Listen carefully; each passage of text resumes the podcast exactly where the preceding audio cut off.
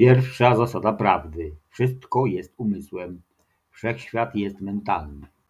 Druga zasada prawdy: wszechświat jest holograficzny i fraktalny. Trzecia zasada prawdy: materia nie istnieje, wszystko jest energią w stanie wibracji. Trzy przykazania człowieka myślącego samodzielnie. Jeden. Myślenie ma kolosalną przyszłość. Dwa. To nie uniwersytet, tu trzeba myśleć. Trzy. W naszym fachu nie ma strachu. Radio Prawda.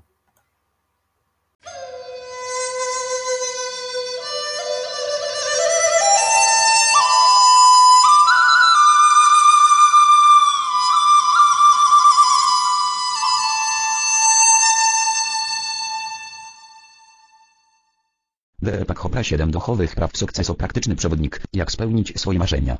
Przełożyła Anna Łubocka-Oleksowicz wydawnictwo Medium. Tytuł oryginału. The Seven Spiritual Lines of Success copyright 1994 by Deepak Hopra, M. D. Oryginal. Strona. Co publication 1994 by Nefy Vorit Library Antamber Allen Publishing, San Rafael, Kalifornia, Osa Copyright Fort The Police Edition by wydawnictwo Medium, 1997. Wszelkie prawa zastrzeżone. Żaden fragment niniejszej książki nie może być publikowany ani reprodukowany w jakiejkolwiek formie bez pisemnej zgody wydawcy. Projekt okładki, Grekowit Trock, Newy Orkcity nawias wykorzystano fragment Zasavari Rabini, Sobimperiał Mokhal, c. 1625 redakcja, Lilianna Mieszczańska skład i łamanie, Emanpersantes Studio 02010 Warszawa, Olica. Nowowiejska 39 27 je gwiazdka telefon zleż fax 624 14 82 w.l 6 620 93 32 25 46 48 blok i oprawa. Cudzysłów drogowiec cudzysłów Kielce Olica Sienna 2 wydawnictwo medium 00810 Warszawa zleż Olica Srebrna 16 telefon zleż fax 624 14 82 620 93 32 istno 83 86 755 48 2 Jesteś tym, czym głębokie Twe pragnienie, jakie Twe pragnienie, taka Twoja wola, jaka Twoja wola. Taki czyn, jaki czyn Twój, taki los. Opaniszada Brihadaraneaka if. 4.5 Spis treści podziękowania. 9. Wstęp. 11. Rozdział L prawo czystej możliwości. 15. Rozdział 2 prawo dawania. 29. Rozdział 3 prawo karmy, czyli przyczyny i skutko. 39. Rozdział 4 prawo najmniejszego wysiłku. 51. Rozdział 5 Prawo intencji i pragnienia. 63. Rozdział 6 Prawo nieprzywiązywania się. 77. Rozdział 7 Prawo dharmy, czyli celu życia. 89. Streszczenie i wnioski. 99. Inne prace Depaka Hopy. 105. Drogi czytelniko. 107. Podziękowania. Chciałbym wyrazić swą miłość i wdzięczność następującym osobom. Janet Mills za pełną miłość i matczyną opiekę nad tą książką od chwili jej rozpoczęcia do okończenia. Wicie Chopra, Mallice Chopra Liga Otamie Chopra za to, iż są żywym ocieleśnieniem siedmiodochowych praw. Rajowi Ambersowi, Gailerose, Adrianie Nienów, Dawidowi Simonowi, George Apostrofowi Harrisonowi, 01 Ivy Harrison i Naomi za odwagę i poświęcenie się wizji zapierającej dech swą potęgą natchnioną, wzniosłą, szlachetną i przemieniającą życie. Apostrof Rogerowi Gabrielowi, Brentowi Becfarowi, Rose Bohenomorpchy i całemu mojemu personelowi w Sharp Center for Mint Body Medicine za to, że swym przykładem inspirują naszych gości i pacjentów. Depakowi Sinkhowi, G.E. Sink i całemu mojemu personelowi w wydawnictwie Quantum Publications za ich niesłabnącą energię i poświęcenie. Moriel Nevis za jej nieobjętą wolę zachowania jak największej rzetelności w całej naszej pracy. Richardowi Pearlowi za to, że jest wspaniałym przykładem osoby odwołującej się we wszystkim do jaźni. Lindzie Ford za jej niezachwianą wiarę w wiedzę płynącą z jaźni, zaraźliwy entuzjazm i oddanie sprawie przeobrażenia życia tak wielu ludzi. Billowi Lukosowi za zrozumienie i przyjaźń. Wstęp. Książka ta nosi tytuł Siedem duchowych praw sukcesu, jednak można by ją również nazwać Siedem duchowych praw życia, ponieważ mowa to o tych samych zasadach, według których przyroda stwarza całą rzeczywistość materialną wszystko, co widzimy, słyszymy, wąchamy albo czego smakujemy i dotykamy. W mojej książce Coratinka i Loence, Welt Consciousness in Hefeit of All Possibility jest nawias tworzenie dostatku, świadomość bogactwa w polu wszystkich możliwości po nawiasie przedstawiłem sposoby uzyskania świadomości i bogactwa opartej na prawdziwym zrozumieniu funkcjonowania przyrody. Siedem duchowych praw sukcesu podaje istotę tej nauki. Otrwalenie tej wiedzy w świadomości pozwoli Wam swobodnie i bez wysiłku tworzyć nieograniczone bogactwo i osiągnąć powodzenie w każdym przedsięwzięciu. Sukces w życiu można zdefiniować jako trwałe odczuwanie coraz większego szczęścia i nieprzerwane osiąganie godnych celów. Sukces to zdolność spełniania pragnień z łatwością i bez trudu. Niemniej jednak odniesienie sukcesu, w tym stworzenie bogactwa, zawsze uważane było za proces wymagający ciężkiej pracy i zarazem często odbywający się kosztem innych ludzi. Potrzeba nam bardziej duchowego podejścia do sukcesu i obfitości, która oznacza spływanie do nas wszelkiego dobra.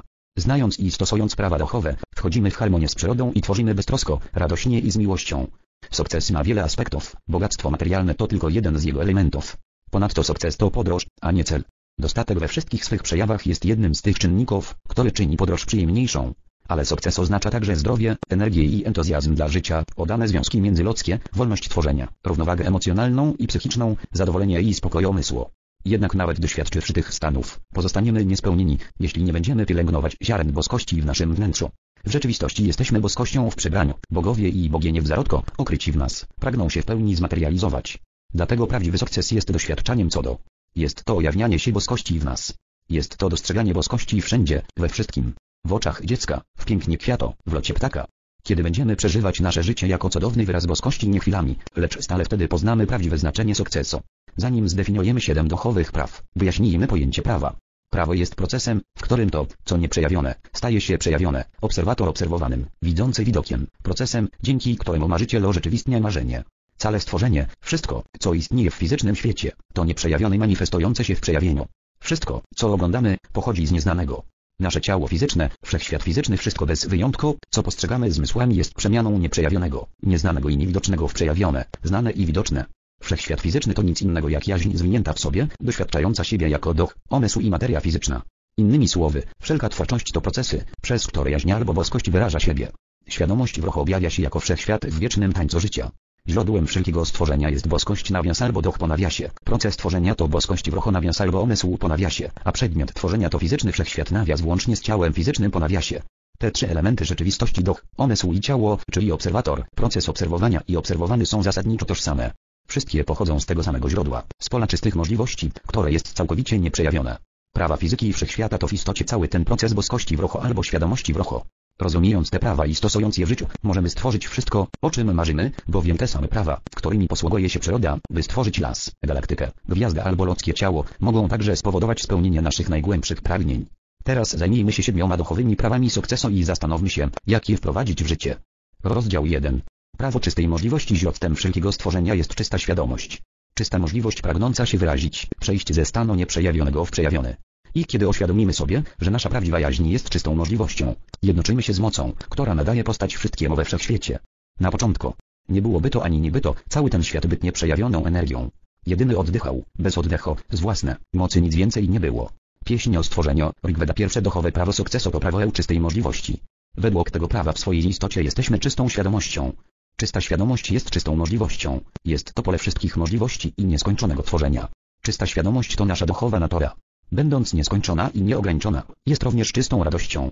Inne atrybuty świadomości to czysta wiedza, bezgraniczna cisza, doskonała równowaga, niezwyciężoność, prostota i szczęście. To nasza prawdziwa istota. Nasza prawdziwa istota jest czystą możliwością.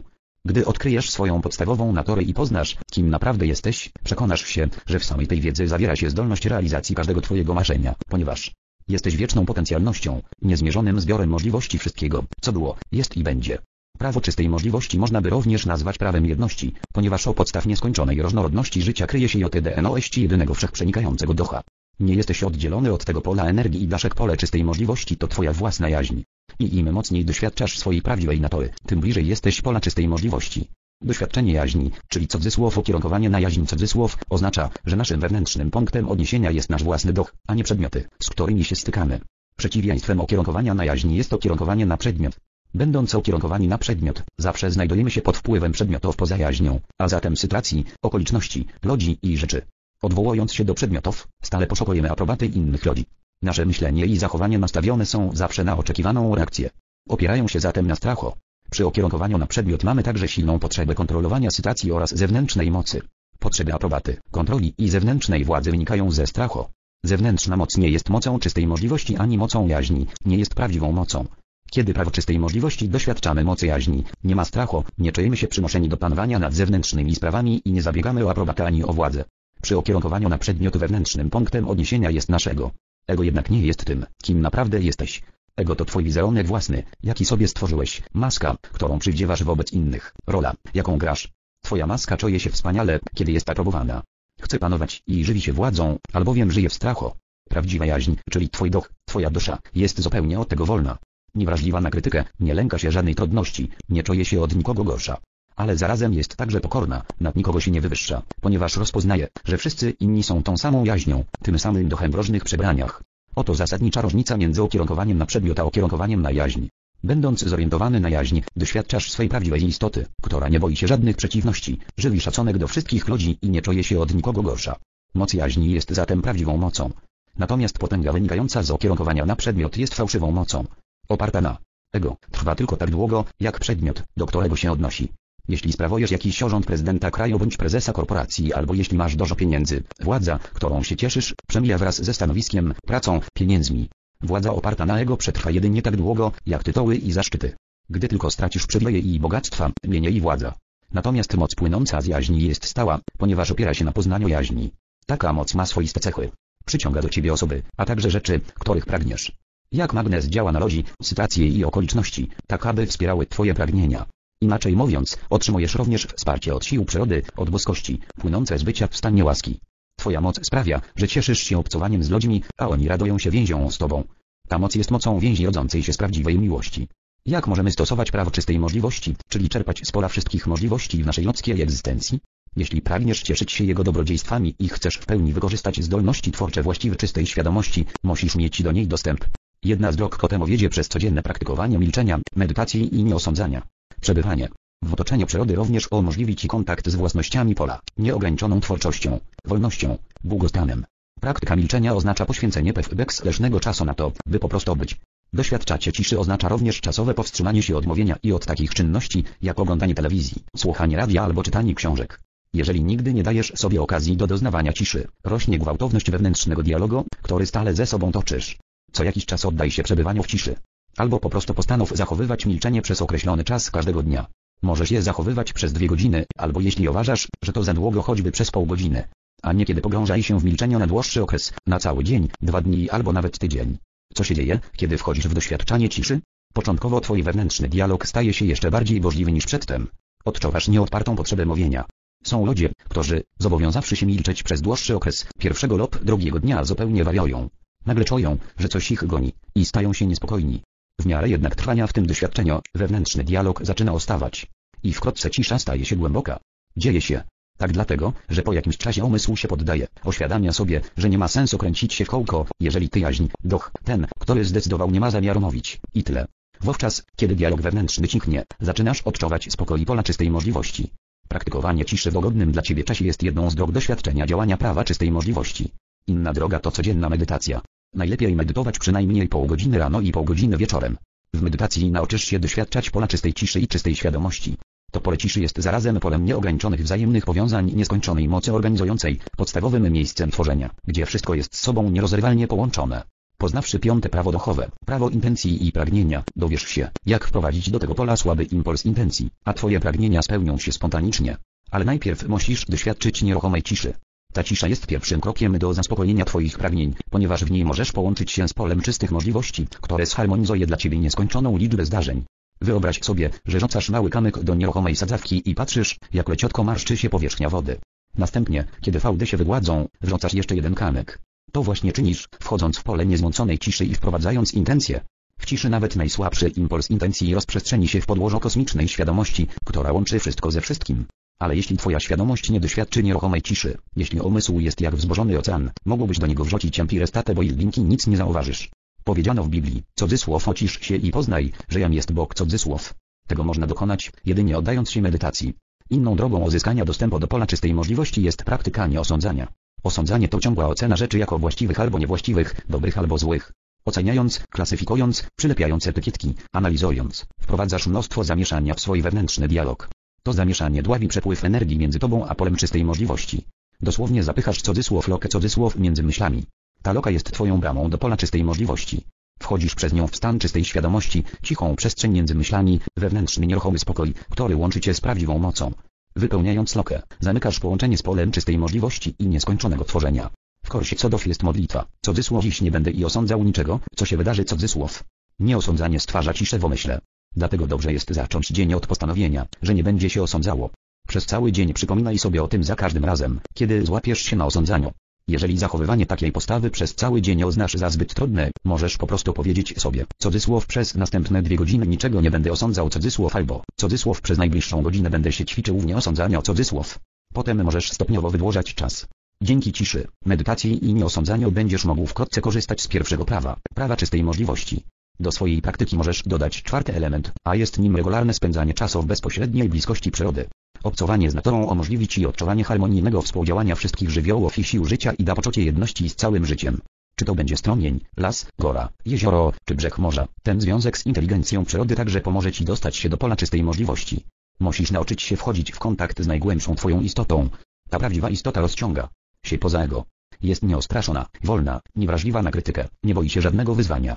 Nie czuje się od nikogo gorsza ani lepsza, jest tajemnicza, pełna oroko i czaro. Łączność z Twoją prawdziwą istotą pomoże Ci również przejrzeć się w lustrze związków z ludźmi, ponieważ wszystkie one są odbiciem Twojego stosunku do siebie.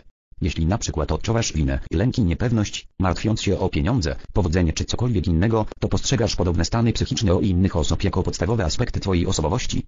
Żadne pieniądze ani sukcesy nie rozwiążą tych podstawowych problemów, to tylko bliskość z jaźnią przyniesie prawdziwe uzdrowienie. Kiedy umocnisz się w poznaniu swojej prawdziwej jaźni naprawdę zrozumiesz swoją rzeczywistą naturę nigdy nie poczujesz się winny, przerażony albo niepewny z powodu braku pieniędzy, niedostatku czy swoich niespełnionych pragnień, ponieważ będziesz świadom, że istotą wszelkiego materialnego bogactwa jest energia życia, czyli czysta możliwość. A czysta możliwość jest twoją właściwą naturą. W miarę coraz głębszego poznawania swojej prawdziwej natury będziesz również spontanicznie odbierał twórcze myśli, ponieważ pole czystych możliwości jest także polem nieograniczonej twórczości i czystej wiedzy. Franz Kafka powiedział kiedyś, cudzysłów nie musisz opuszczać pokoju. Siedź przy stole i słuchaj. Nie musisz nawet słuchać, po prostu czekaj. Nie musisz nawet czekać, naucz się tylko wyciszenia, spokoju i samotności. Świat dobrowolnie ofiaruje się Tobie, abyś go odsłonił. Nie ma wyboru, potoczy się w ekstazie do Twych stop cudzysłów. Bogactwo wszechświata, różnorodność jego przejawów jest wyrazem twórczego umysłu przyrody. Im większej pozostajesz z nim harmonii, tym większy masz dostęp do jego bezgranicznych, nieskończonych możliwości twórczych. Najpierw jednak musisz wydostać się poza chaos twego wewnętrznego dialogu, by połączyć się z tym obfitym, bogatym, nieskończonym, twórczym umysłem. A wtedy stworzysz możliwość dynamicznego działania, jednocześnie zachowując spokój wiecznego, nieograniczonego, twórczego rozumu. To doskonałe połączenie cichej, bezmiernej, nieskończonej inteligencji z dynamicznym, ograniczonym umysłem człowieka zapewnia doskonałą równowagę bez rocho i rocho zarazem, dzięki której może zostać stworzone wszystko, czego zapragniesz. To współistnienie przeciwieństw bez rocho i dynamiki jednocześnie oniezależniacie od sytuacji, okoliczności, ludzi i rzeczy. Poznając w ciszy subtelne współistnienie przeciwieństw, włączasz się w harmonię świata energii i sfer kwantów, niematerialną podstawę materialnego świata. Świat energii jest płynny, dynamiczny, sprężysty, zmienny, w wiecznym rocho. A jednak jest on również niezmienny, nieruchomy, cichy, wieczny i milczący. W samym bezrocho zawarty jest potencjał twórczy. Sam roch to twórczość ograniczona w swym wyrazie do pewnego aspektu. Natomiast połączenie rocho i bezrocho umożliwia rozwinięcie twórczości we wszystkich kierunkach wszędzie, dokąd poniesiecie moc Twojej uwagi. Zawsze pośród rocho i działania zachowaj w swoim wnętrzu niezmąconą ciszę. Wówczas chaotyczna krzątanina wokół Ciebie nigdy nie przeszkodzi Ci w kontakcie z polem czystej możliwości, źródłem potencjału twórczego. Stosowanie prawa czystej możliwości. Zastosuję prawo czystej możliwości w życiu, zobowiązując się tak oto postępować. Nawias 1 po nawiasie połączę się z polem czystej możliwości, codziennie poświęcając trochę czasu na milczenie, na to, by po prostu być. Będę również siadał samotnie, pogrążony w cichej medytacji, przynajmniej dwa razy dziennie, około pół godziny rano i pół godziny wieczorem. Nawias dwa po nawiasie codziennie. Spędzę także jakiś czas w otoczeniu przyrody, będąc milczącym świadkiem inteligencji skrytej w każdej żywej istocie. W ciszy będę przyglądał się zachodowi słońca, słuchał szumu oceanu albo strumienia lub choćby powącham kwiat. W ekstazie mojej wewnętrznej ciszy i w obcowaniu z przyrodą cieszyć się będę odwiecznym polsem życia, polem czystej możliwości i nieskrępowanym tworzeniem. Nawias trzy po nawiasie będę praktykował nieosądzanie. Rozpocznę dzień od stwierdzenia, cudzysłów dziś nie będę osądzał niczego, co się wydarzy cudzysłów i przez cały dzień będę przypominał sobie, by nie osądzać. Rozdział 2. Prawo dawania wszechświat funkcjonuje dzięki dynamicznej wymianie. Dawanie i otrzymywanie to różne aspekty przepływu energii we wszechświecie. Z chęcią dając to, czego sami poszukujemy, sprawiamy, że obfitość wszechświata przepływa przez nasze życie. To krochę naczynie ty coraz to opróżniasz i napełniasz ponownie, zawsze nowym życiem. Nad górami i dolinami niesiesz na tej otelce te strzciny i tchniesz weń melodie wiecznie nowe. Twe nieskończone dary spływają do mnie tylko na te bardzo mate moje dłonie. Wieki mijają, a ty nadal lejesz obfitość i ciągle jest co napełniać. Rabindranath Tagore, Gitamiali. Drogie duchowe prawo sukcesu to prawo dawania. Prawo to można by także nazwać prawem dawania i otrzymywania, ponieważ wszechświat działa na zasadzie dynamicznej wymiany. Nic nie jest statyczne. Między twoim ciałem a ciałem wszechświata zachodzi dynamiczna i stała wymiana. Twój umysł i umysł kosmosu wzajemnie na siebie oddziałują. Twoja energia jest wyrazem energii kosmicznej.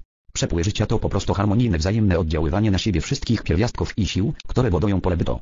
Ta harmonijna interakcja przejawia się w życiu jako prawo dawania. Ponieważ pomiędzy Twoim ciałem, pomysłem a wszechświatem zachodzi stała dynamiczna wymiana, zatrzymanie krążenia energii jest jak zatrzymanie przepływu krwi. Kiedy krew przestaje płynąć, wówczas zaczyna krzepnąć, koaguliować, obumierać. Dlatego musisz dawać i otrzymywać, aby bogactwo i dostatek czy też to, czego pragniesz stale krążyło w Twoim życiu. Angielskie słowo fluence, bogactwo, obfitość, dostatek, pochodzi z łacińskiego fluere, co znaczy płynąć do, dopływać. Słowo fluence oznacza płynąć w obfitości. Pieniądze są w istocie symbolem energii życiowej, którą wymieniamy. Energię życiową uzyskaną w rezultacie tej wymiany przekazujemy wszechświatu. Innym angielskim słowem oznaczającym pieniądze jest corrency, waluta, która również odzwierciedla płynną naturę energii. Słowo corrency pochodzi z łacińskiego correre, co oznacza biec, płynąć. Dlatego, jeśli zatrzymujemy obieg pieniędzy, gdy naszym jedynym zamiarem jest kurczowe się ich trzymanie i gromadzenie to w związku z tym, że są one energią życiową, powstrzymujemy ich krążenie i ponowny napływ do naszego życia. Aby ta energia stale do nas napływała, musimy dbać o to, aby krążyła. Jak rzeka, pieniądze muszą ciągle płynąć, inaczej dojdzie do zastoju, zahamowania. Zaczną się one dosić i dławić własną siłą życiową. Krążenie otrzymuje ich żywotność. W każdym związku zachodzi dawanie i branie. Dawanie rodzi otrzymywanie, a otrzymywanie dawanie. To, co unosi się do góry, musi opaść, co wychodzi powrócić. W rzeczywistości otrzymywanie jest tym samym co dawanie, ponieważ są to dwa różne aspekty przepływu energii we wszechświecie. I jeśli powstrzymujesz przepływ jednego bądź drugiego, zakłócasz działanie inteligencji i przyrody. W każdym nasieniu zawarto jest obietnica tysięcy lasów. Ale nasienia nie wolno gromadzić bezużytecznie. Musi one oddać siebie żyznej glebie, by zawarta w nim inteligencja stworzyła drzewo. Oddając siebie, sprawia, że jego niewidoczna energia przejawi się w materii. Im więcej będziesz dawał, tym więcej otrzymasz, ponieważ zachowasz krążenie kosmicznej obfitości w swoim życiu. W istocie wszystko, co ma w nim jakąkolwiek wartość, ulega pomnożeniu tylko wtedy, kiedy jest dawane. To, co się nie pomnaża dzięki dawaniu, nie jest warte ani dawania, ani otrzymywania. Jeżeli dając, czujesz, że coś tracisz, wówczas dar nie jest naprawdę dany i nie ulegnie zwielokrotnieniu. Jeżeli dajesz, żałując, nie ma energii w takim dawaniu. Najważniejsze w dawaniu i otrzymywaniu jest Twoja intencja. Intencją powinno być zawsze oszczęśliwienie dającego i otrzymującego, ponieważ szczęście podtrzymuje i zasila życie i dlatego pomnaża da. Zwrot jest zawsze wprost proporcjonalny do daru, jeżeli ten jest bezwarunkowy i płynie z serca. Dlatego właśnie akt dawania musi być radosny powinieneś obdarzać, ciesząc się z samego dawania. Wówczas skryta w nim energia zwiększa się wielokrotnie. Stosowanie prawa dawania jest w rzeczywistości bardzo proste. Jeśli pragniesz radości, dawaj radość. Jeśli chcesz miłości, naucz się dawać miłość. Jeśli pragniesz uwagi i oznania, naucz się obdarzać uwagą i doceniać. Jeśli marzysz o dostatku, pomagaj wzbogacić się innym ludziom. W istocie najłatwiejszą metodą uzyskania tego, czego pragniesz, jest pomaganie innym w zaspokajaniu ich pragnień. Ta zasada działa równie dobrze w przypadku jednostek, korporacji, społeczności i narodów. Jeśli pragniesz zostać pobłogosławiony wszelkimi dobrami życiowymi, naucz się po cicho życzyć każdemu człowiekowi wszelkich dobrych w życiu. Już sama myśl o dawaniu, myśl życzliwa albo prosta modlitwa mają moc wpływania na innych. Dzieje się tak, ponieważ nasze ciało, jeśli zredukować je do tego podstawowego stanu, jest to skoncentrowana wiązka energii i informacji we wszechświecie energii i informacji. Jesteśmy skupionymi wiązkami świadomości w świadomym wszechświecie. Słowo cudzysłów świadomość cudzysłów oznacza coś więcej niż tylko energię i informację oznacza nacechowaną informacją energię, która jest tak żywa jak myśl. Dlatego jesteśmy wiązkami myśli w myślącym wszechświecie. A myśl ma moc transformującą. Życie jest wiecznym tańcem świadomości, który polega na dynamicznej wymianie impulsów informacji między mikrokosmosem a makrokosmosem, ciałem człowieka a ciałem wszechświata, pomysłem ludzkim a umysłem kosmicznym. Ocząc się dawać to, czego sam pragniesz, ożywiasz i wzbogacasz choreografię tańca pięknym, pełnym energii i siły ruchem, który składa się na wieczne pulsowanie życia. Najlepszą metodą wprowadzenia prawa dawaru życie, rozpoczęcia całego procesu krążenia, jest przyjęcie postanowienia, że zawsze, kiedy kogoś spotkasz, coś mu dasz. Nie musi to być rzecz materialna, może to być kwiat, pochwała albo modlitwa. W istocie najpotężniejsze formy dawania są niematerialne. Troskliwość, uwaga, przyjaźń, oznanie i miłość to jedne z najcenniejszych darów i nic ci one nie kosztują. Spotkawszy kogoś, możesz go po cicho pobłogosławić, życząc mu szczęścia, radości i śmiechu. Takie ciche dawanie ma potężną moc. W dzieciństwie wpojono mi i ja nauczyłem tego swoje dzieci, aby nigdy nie przychodzić do czyjegoś domu z pustymi rękoma, nigdy nikogo nie odwiedzać bez podarko. Możesz zapytać, cudzysłów jakże mam dawać innym, skoro mnie samemu obecnie brakuje znak zapytania cudzysłów. Przynieś kwiat. Jeden kwiat. Przynieś kartkę, na której napiszesz coś o swoich uczuciach do odwiedzanej osoby. Możesz przynieść komplement, możesz przynieść modlitwę.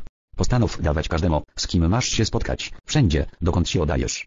Tak długo, jak będziesz dawał, będziesz otrzymywał. Im więcej dasz, tym większe zyskasz przeświadczenie o cudownych skutkach działania tego prawa. I w miarę jak będziesz więcej otrzymywał, wzrosną także Twoje możliwości dawania. Naszej prawdziwej istocie właściwe jest niezmierzone bogactwo. Jesteśmy bogaci z natury, ponieważ przyroda wspiera każdą naszą potrzebę i pragnienie. Niczego nam nie brak, albowiem w rzeczywistości nasza natura to czyste i nieskończone możliwości. Dlatego musisz wiedzieć, że jesteś już z natury bogaty, bez względu na to, jak wiele masz pieniędzy, ponieważ źródłem wszelkiego bogactwa jest pole czystych możliwości to świadomość, która wie, jak zaspokoić każdą potrzebę, łącznie z radością, miłością, śmiechem, spokojem, harmonią i wiedzą. Jeśli najpierw tego właśnie szukasz nie tylko dla siebie, ale i dla innych wszystko pozostałe zjawi się spontanicznie.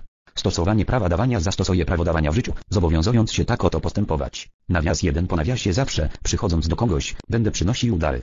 Darem może być pochwała, kwiat albo modlitwa.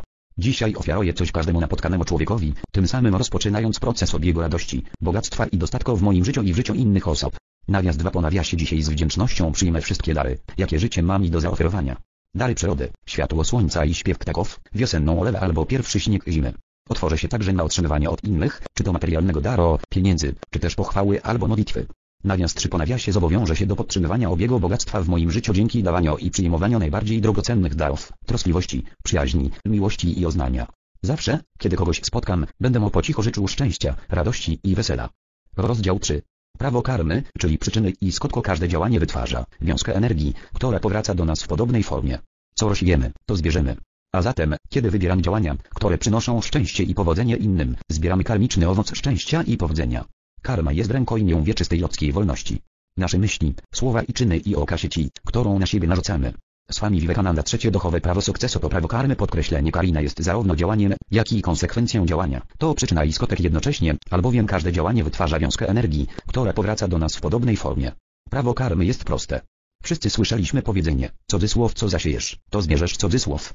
Jest oczywiste, że jeśli chcemy stworzyć szczęście w życiu, musimy nauczyć się zasiewać ziarna szczęścia. Dlatego karma zakłada świadome dokonywanie wyboru.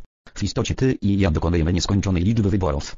Każdym momencie naszego bytu jesteśmy w polu wszelkich możliwości, gdzie mamy nieograniczony do nich dostęp. Niektóre z tych wyborów czynione są świadomie, a inne bezwiednie. Aby jednak najlepiej zrozumieć i optymalnie wykorzystać prawo karmy, trzeba stać daszkiem jak najbardziej świadomym decyzji, których dokonujemy w każdej chwili. Czy ci się to podoba, czy nie? Wszystko, co dzieje się teraz, jest rezultatem decyzji, które podjąłeś w przeszłości. Na nieszczęście, wielu z nas podejmuje decyzje nieświadomie. Dlatego nie sądzimy nawet, że mamy wybór, a przecież tak jest. Gdybym cię obraził, najprawdopodobniej postanowiłbyś poczuć się obrażony. Mógłbym powiedzieć ci komplement, a ty mógłbyś zdecydować, że poczujesz się zadowolony. Innymi słowy, większość z nas mimo że ciągle podejmujemy nieskończoną liczbę decyzji daje się powodować odruchom warunkowym, które są stale wywoływane przez ludzi i okoliczności i tworzą nasze przewidywalne zachowania. Odruchy warunkowe powstają w nas podobnie jak obsa w doświadczeniach Pawiowa. Pawłow odkrył, że jeśli daje się pso pożywienie, za każdym razem pociągając za dzwonek, to wkrótce pies zacznie się ślinić na sam dźwięk dzwonka, ponieważ skojarzył jedno z drugim. W rezultacie uwarunkowań większość z nas reaguje na bodźce środowiskowe w sposób przewidywalny, powtarzając te same zachowania. Wydaje się, że ludzie i okoliczności wywołują w nas automatyczne reakcje i zapominamy, że nasze reakcje w każdym momencie nadal zależą od nas. To my decydujemy, jak zareagować, tyle że bezwiednie. Prawo karmy, czyli przyczyny i skutko. Jeżeli staniesz na chwilę z boku i przyjrzysz się z dystansu swoim wyborom w chwili ich dokonywania, to już w samym tym akcie przenosisz cały proces z nieświadomości w sferę świadomości. Podejmując świadome decyzje, zyskujesz wielką moc.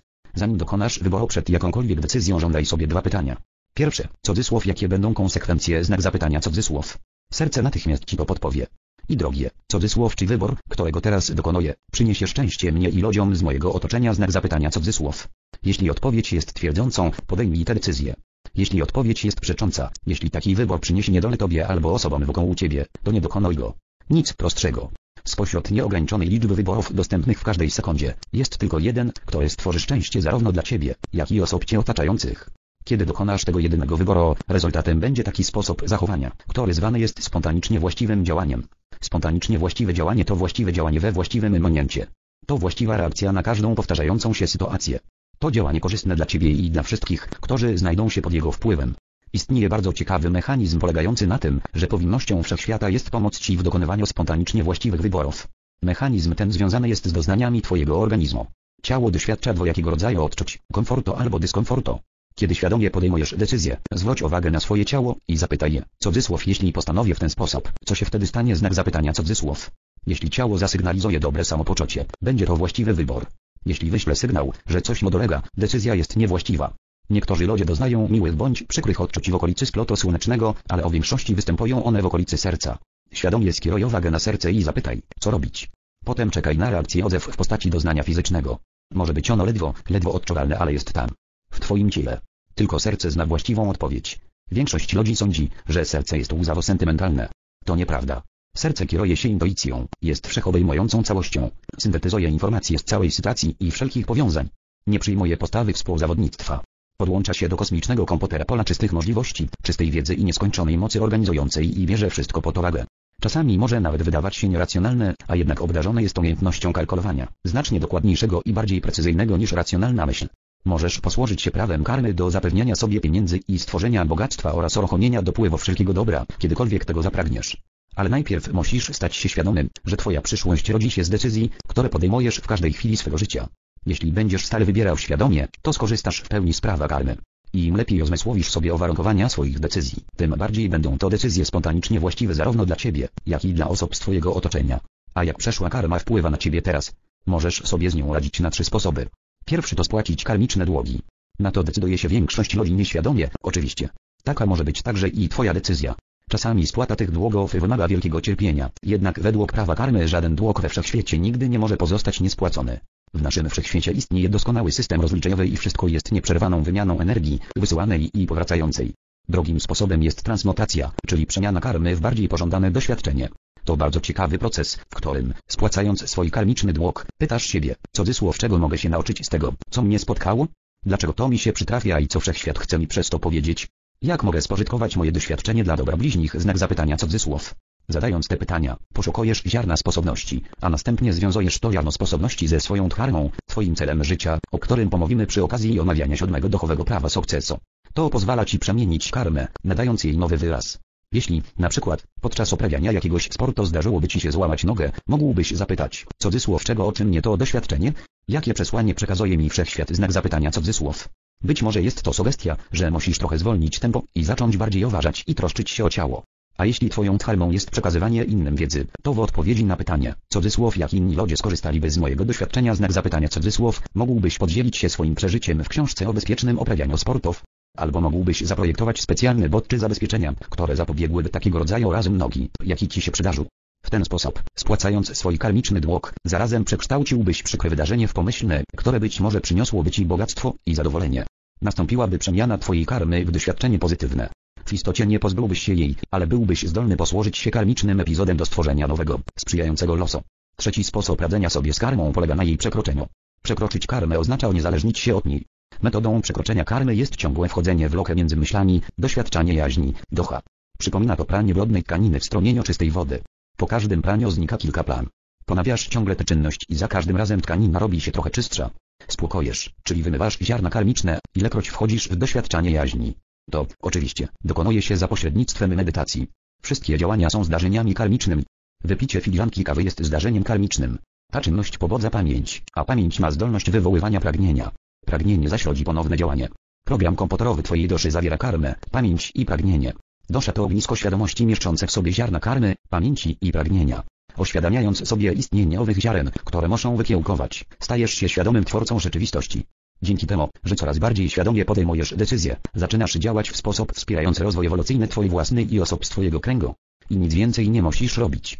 O ile karma sprzyja ewolucji zarówno jaźni, jak i wszystkich istot od niej zależnych o tyle owocem karmicznym jest szczęście i powodzenie. Stosowanie prawa karmy, czyli przyczyny i skutku. Zastosuję prawo karmy w życiu, zobowiązując się tak oto postępować. Dzisiaj, w każdym momencie będę świadkiem swoich decyzji. I przez samo przyglądanie się tym decyzjom, wprowadzę je w sferę mojej świadomej uwagi. Będę pamiętał, że najlepszą drogą do przygotowania każdej przyszłej chwili jest być w pełni świadomym teraz. Zawsze przy podejmowaniu decyzji zadam sobie dwa pytania. Cudzysłów jakie będą konsekwencje tej decyzji i znak zapytania cudzysłów i cudzysłów czy ta decyzja przyniesie zadowolenie i szczęście mnie, a także osobom, na które wpłynie znak zapytania cudzysłów. Następnie poproszę o przewodnictwo moje serce i będę się kierował jego przesłaniem, oczociem komfortu bądź dyskomfortu. Jeśli decyzja wzbudzi doznanie pozytywne, podejmę ją bez wahania. Jeśli wywoła doznanie negatywne, zatrzymam się i wewnętrznym wzrokiem przyjrzę się konsekwencjom działania. Przewodnictwo serca umożliwi mi podejmowanie spontanicznie właściwych decyzji dla mnie i wszystkich wokół mnie. Rozdział 4. Prawo najmniejszego wysiłku. Inteligencja przyrody działa swobodnie i bez wysiłku. Beztrosko, harmonijnie i z miłością. Jeśli posłużymy się mocą harmonii, radości i miłości, stworzymy sukces i szczęście swobodnie i bez wysiłku. Człowiek zintegrowany wie, nie przemieszczając się. Widzi, nie patrząc, i osiąga cel, nie działając. Lao Tse czwarte dochowe prawo sukcesu to prawo najmniejszego wysiłku. Polega ono na tym, że inteligencja przyrody działa swobodnie i z żywiołową beztroską. Jest to zasada najmniejszego wysiłku, wykorzystywania braku oporu, płynięcia z falą. Dlatego rodzi harmonię i miłość. Ocząc się tej lekcji od przyrody, łatwo spełniamy swoje pragnienia. Obserwując aktywność przyrody, widzisz, że zużywa ona jak najmniej wysiłku. Trawa nie stara się rosnąć, po prostu rośnie. Ryby nie osiłują pływać, po prostu pływają. Kwiaty nie osiłują kwitnąć, kwitną. Ptaki nie osiłują latać, latają. Taka jest ich właściwa natura.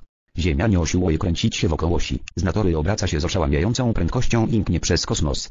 Naturą niemowląt jest błogostan. Naturą słońca jest świecić. Naturą gwiazd jest błyszczeć i mrogać. A naturą człowieka jest realizować swoje marzenia lekko i bez wysiłku. W nauce werdyjskiej, starożytnej filozofii Indii, zasada ta jest znana jako zasada oszczędzania wysiłku albo osiągania jak najwięcej jak najmniejszym kosztem. Prowadzi ona do stanu, kiedy nie robi się nic, a uzyskuje wszystko. To oznacza, że wystarczy, by zaistniało tylko nikłe wyobrażenie, a przejawienie się tego wyobrażenia zachodzi bez trudu. To, co powszechnie zwiemy codem, jest w istocie manifestacją prawa najmniejszego wysiłku. Inteligencja przyrody funkcjonuje lekko, bez starć, spontanicznie. Jest nielinearna, jest intuicyjna, działa całościowo i umacnia życie. Gdy pozostajesz w harmonii z przyrodą, otwierdzony w poznaniu swojej prawdziwej jaźni, możesz korzystać z prawa najmniejszego wysiłku. Wysiłek jest najmniejszy, kiedy Twoje działania powodowane są miłością, ponieważ przyroda spojona jest w całość energią miłości. Gdy pragniesz panować nad innymi ludźmi, tracisz energię. Pożądając pieniędzy i władzy dla własnego ego, wydatkujesz energię i gonisz za złodzeniem szczęścia, zamiast radować się szczęściem w tej chwili. Kiedy chcesz zdobyć pieniądze tylko dla własnej korzyści, odcinasz dopływ energii do siebie i otrudniasz wrażenie się inteligencji przyrody. Kiedy natomiast Twoje działania motywuje miłość, pomnażasz i gromadzisz energię i tę dodatkowo zgromadzoną energię, którą się cieszysz, można skierować na stworzenie wszystkiego, czego zapragniesz, włącznie z nieograniczonym bogactwem. Możesz myśleć o swoim ciele jako o urządzeniu zarządzającym energią. Potrafi ono produkować, gromadzić i wysyłać energię. Wiedząc, jak nią efektywnie kierować, potrafisz stworzyć wszelkie bogactwo. Skupianie uwagi na ego pochłania największą ilość energii. Jeśli twoim wewnętrznym punktem odniesienia jest ego, jeśli pragniesz władzy nad ludźmi albo szukasz o nich aprobaty, marnujesz energię. Gdybyś tę energię uwolnił, mógłbyś nią inaczej pokierować i wykorzystać do stworzenia wszystkiego, czego zapragniesz. Jeśli twoim wewnętrznym punktem odniesienia jest doch, jeśli nie zrażasz się krytyką i nie boisz się żadnych przeszkód, możesz wykorzystać potęgę miłości i twórczo spożytkować energię w celu stworzenia dostatku i zapewnienia rozwoju. W Tcharto of Beaming nawias sztukaśnienia po nawiasie do Nioan mówi do Carlosa Castanedy, cudzysłów większość naszej energii pochłania podtrzymywanie wysokiego mniemania o sobie. Gdybyśmy potrafili otracić odrobinę swojej ważności, zaszłyby dwa niezwykłe wydarzenia. Po pierwsze, owolnilibyśmy energię wkładaną w utrzymywanie złodnego wizerunku własnej wielkości i po drugie, dostarczylibyśmy sobie dość energii, by nam gnienie dojrzeć rzeczywistą wielkość wszechświata cudzysłów. Prawo najmniejszego wysiłku zawiera trzy elementy. Można stosować tę zasadę cudzysłów jak największych osiągnięć jak najmniejszym kosztem cudzysłów, przyjmując trzy postawy. Pierwsza to postawa akceptacji. Akceptacja oznacza po prostu, że podejmujesz zobowiązanie, cudzysłów dzisiaj będę akceptować ludzi, sytuacje, okoliczności i wydarzenia takimi, jakie są, to oznacza, iż przyznam, że ta chwila jest taka, jaka powinna być, ponieważ cały wszechświat jest taki, jaki powinien być cudzysłów. Obecna chwila ta, którą przeżywasz właśnie teraz jest kulminacją wszystkich chwil, jakie przeżyłeś w przeszłości. Ta chwila jest taka, jaka jest, ponieważ cały wszechświat jest taki, jaki jest. Walcząc z chwilą obecną, walczysz w istocie z całym wszechświatem. A przecież możesz postanowić, że dzisiaj nie będziesz wojował z całym wszechświatem, nie będziesz zmagał się z chwilą. To oznacza, że twoja akceptacja obecnej chwili jest całkowita. Akceptujesz rzeczy takimi, jakie są, a nie takimi, jakimi chciałbyś je w tej chwili widzieć. Ważne jest, by to zrozumieć.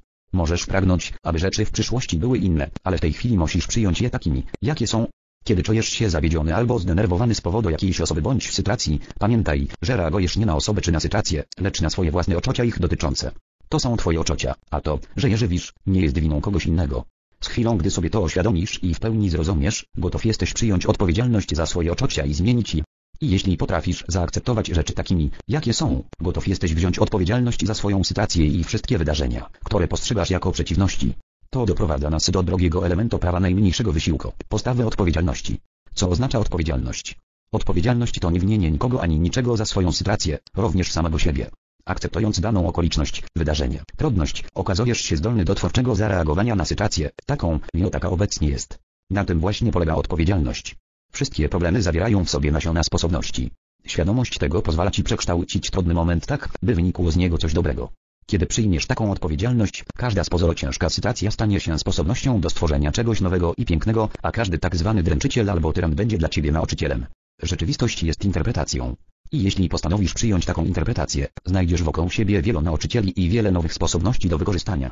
Ilekroć staniesz przed tyranem, dręczycielem, nauczycielem albo wrogiem nawias wszyscy oni oznaczają to samo po nawiasie, przypomnij sobie, cudzysłów ta chwila jest taka, jaka powinna być cudzysłów. Wszystkie związki, w jakich się w tym momencie znajdujesz, przyciągając je do siebie w życiu, są dokładnie takie, jakie właśnie teraz są Ci potrzebne. Wszystkie wydarzenia mają okryte znaczenie i to okryte znaczenie służy Twojej ewolucji. Trzecim elementem prawa najmniejszego wysiłku. Ponawiasz kwadratowe jest niezmaganie się, co oznacza, że Twoja świadomość otwierdziła się w niewalczeniu i że zrezygnowałeś z potrzeby przekonywania innych do swojego punktu widzenia. Obserwując ludzi wokół siebie, zauważysz, że 99% czasu spędzają oni na obronie swoich poglądów. Jeśli po prostu zrezygnujesz z potrzeby obrony swoich przekonań, będziesz mógł wykorzystać olbrzymie zasoby energii, które poprzednio traciłeś. Kiedy przyjmujesz postawę obronną, wienisz innych, nie akceptujesz i nie poddajesz się chwili, napotykasz w życiu opór. Ilekroć tak się dzieje, poznaj, że jeśli będziesz obstawał przy swoim, opór tylko się zwiększy. Nie chcesz chyba stać sztywno jak wysoki dąb, który rozpęka się i pada powalony bożą. Przeciwnie, powinieneś zachować giętkość trzciny, która pochyla się na wietrze i pozostaje żywa. Całkowicie zaniechaj obrony swojego punktu widzenia. Nie musząc bronić swoich zapatrywań, nie dopuścisz do powstawania sporów. Jeśli będziesz tak postępował konsekwentnie przestaniesz walczyć i opierać się, doświadczysz w pełni chwili teraźniejszej, co jest darem. Kiedyś ktoś mi powiedział, cudzysłów przeszłość jest historią, przyszłość tajemnicą, a chwila obecna darem. Dlatego właśnie teraźniejszość określa się w języku angielskim słowem tche present present cudzysłów. Zawierając teraźniejszości i stając się z nią jednym, stawiając się z nią, poczujesz ogień, płomienne oczocie, iskrę ekstazy pulsującą w każdej żywej, czującej istocie. Kiedy zaczniesz odczuwać to niesienie radości ducha we wszystkim, co żyje, kiedy doświadczysz go głębiej, także w tobie zrodzi się radość, porzucisz straszliwe ciężary i omieniesz przeszkody, jakie tworzą orazy, niechęć i potrzeba obrony. Dopiero wtedy serce twoje będzie lekkie, wolne od trosk, promienne i swobodne. W tej radosnej, zwyczajnej wolności, bez śladu zwątpienia poznasz sercem, że to, o czym marzysz, dostępne jest i zawsze, ponieważ pragniesz tego z poziomu szczęścia, a nie z poziomu niepokoju czy lęku. Nie musisz niczego osprawiedliwiać, po prostu sprecyzuj swoją intencję, a doznasz spełnienia, zachwytu, poniesienia, wolności i niezależności w każdej chwili życia. Postanów mocno, że pójdziesz drogą niezmagania się. Na tej ścieżce inteligencja przyrody rozwija się spontanicznie, bez starć i wysiłku. Kiedy doskonale połączysz w sobie akceptację, odpowiedzialność i niezmaganie się, poczujesz swobodny przepływ życia.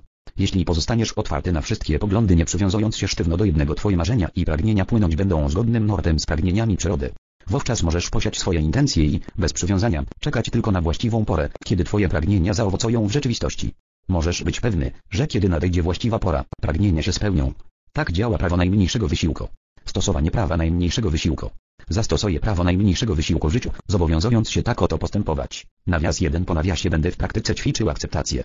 Dzisiaj będę akceptował ludzi, sytuacje, okoliczności i wydarzenia takimi, jakie są. Będę pamiętał, że ta chwila jest taka, jaka być powinna, ponieważ cały wszechświat jest taki, jaki powinien być. Nie będę walczył z całym kosmosem, zmagając się z obecną chwilą. Moja akceptacja jest całkowita. Przyjmuję rzeczy takimi, jakie są w tej chwili, nie zaś takimi, jakimi pragnąłbym je widzieć.